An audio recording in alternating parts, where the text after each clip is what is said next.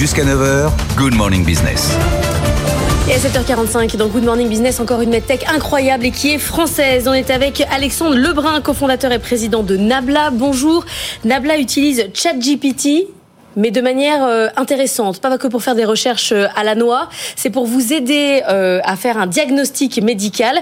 C'est comme un médecin avec lequel vous pouvez parler. Alors, pas tout à fait. C'est mieux que ça. Alors, on n'utilise pas de chat GPT, on utilise des larges langages modèles qui sont les choses qui rendent chat GPT possible, donc en particulier GPT-3, qui est une couche en dessous, qui existe depuis deux ans et demi. Euh, et qui est moins hasardeuse, disons, que ChatGPT, qui est plutôt un jouet euh, pour mhm. s'amuser. Et ça serait une très mauvaise idée d'utiliser ChatGPT pour faire de la médecine, mais c'est des technologies sous-jacentes euh, qui rendent ces choses possibles.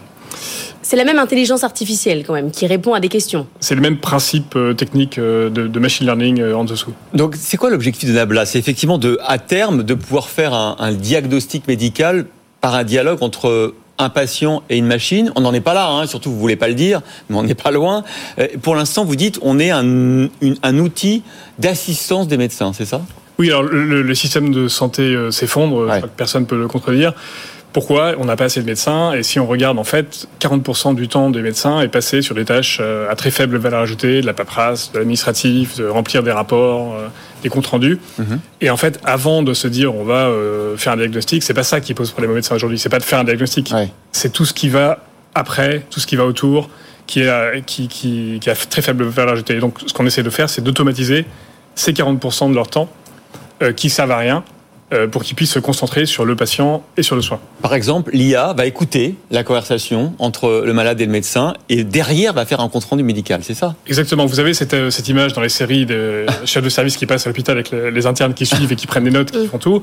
En fait, nous, on fait l'IA qui suit le médecin dans son quotidien et qui écoute ses consultations, qui les enregistre pas, je précise, euh, et qui va rédiger les comptes rendus, mettre à jour le dossier du patient, faire la déclaration à la Sécu, etc. Ah, c'est dingue.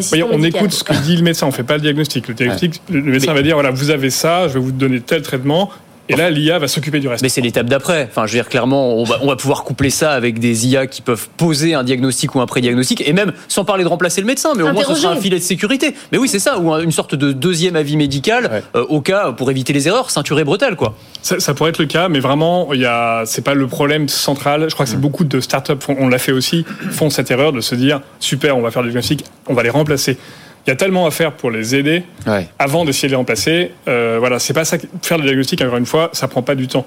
Les désirs médicaux, etc. Le, les gens savent très bien ce qu'ils ont comme maladie. Ils ont un diabète. Il n'y a pas besoin de diagnostic. Mmh, mmh. Le problème, c'est de les accompagner, de les suivre euh, au quotidien. Et ça, c'est là que l'IA peut avoir un impact majeur. Alors c'est quand même vertigineux hein, ce que vous nous annoncez, ce que vous préparez, euh, vos recherches, c'est absolument fascinant. Euh, l'anecdote quand même, c'est que quand il y a trois ans, vous êtes amusé justement à demander à une IA de faire un diagnostic avec un patient.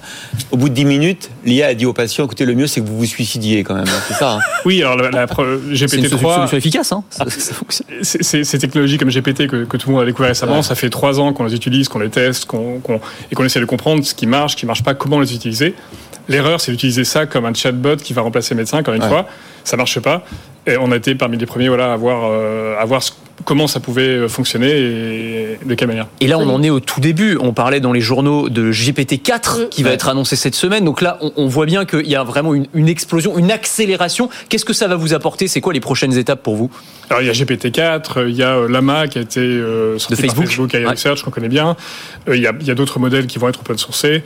Donc oui, il y a une, il y a une explosion cambrienne de modèles. Qui, il y a eu Deep Learning en 2012, ça a explosé. Et là, il y a une seconde explosion euh, qui vont rendre ces systèmes encore plus pertinents, plus précis, euh, capables de synthétiser des données, de les normaliser euh, avec une grande précision. Donc il y, a un, grand progrès à venir. Ce qui change tout pour vous, c'est la crise du système de santé. C'est-à-dire que vos relations aujourd'hui avec les hôpitaux, les médecins, elles sont apaisées, ils sont ouverts?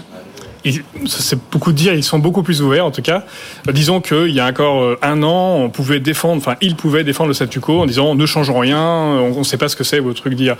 Euh, aujourd'hui, le, système, pas seulement en France, hein, en Angleterre, NHS, aux États-Unis sous une autre forme, le système s'effondre et donc plus personne ne peut nous dire non, ne changeons rien. Donc on, on, a un terrain qui est devenu favorable à des évolutions majeures qui vont être apportées en grande partie par l'IA. Alexandre Lebrun, vous êtes un, grand, un des grands spécialistes euh, de, de l'IA. Vous aviez fait une première euh, start-up dans l'IA conversationnelle euh, en 2002. Vous avez vendu en 2015 une deuxième start-up à Facebook. Et donc, du coup, Anthony a mené l'enquête sur Nabla. oui, le nom Nabla. vous savez ce que c'est un Nabla? Non. Vous savez pas ce que c'est? Vous savez pas que c'est ça désigne le gradient d'une fonction en analyse vectorielle ou une connexion de causule en géométrie non, différentielle. Parce qu'on n'a pas fait polytechnique, vous saviez pas. Alors c'est exact, c'est exactement ça, et c'est aussi du jargon polytechnicien pour désigner un objet quelconque, un truc, un machin. Donc je sais pas si ça, vient de là. Vraiment, il y a des polytechniciens dans ça vos vient surtout de l'opérateur de gradient descent, qui, est ah, l'opérateur ah, mathématique central dans l'apprentissage machine qu'on utilise. Donc c'est un nom un peu geek, mais que finalement on a gardé. bon, Alexandre, c'est votre décennie là, c'est la décennie de l'IA, non Ce qui s'ouvre encore plus que des dernières années, non? Oui, c'est l'IA, mais pas l'IA théorique ou l'IA euh, gadget avec ChatGPT pour s'amuser. C'est l'IA qui transforme des industries qui en ont besoin. Et nous, c'est l'IA et la santé. Voilà, donc on est une équipe euh, d'ingénieurs et de médecins. On travaille ensemble et on essaye de s'occuper de ça. Et vous avez déjà levé 17 millions d'euros. Merci beaucoup Alexandre Lebrun pour Nabla d'avoir été sur le plateau euh, de Good Morning Business.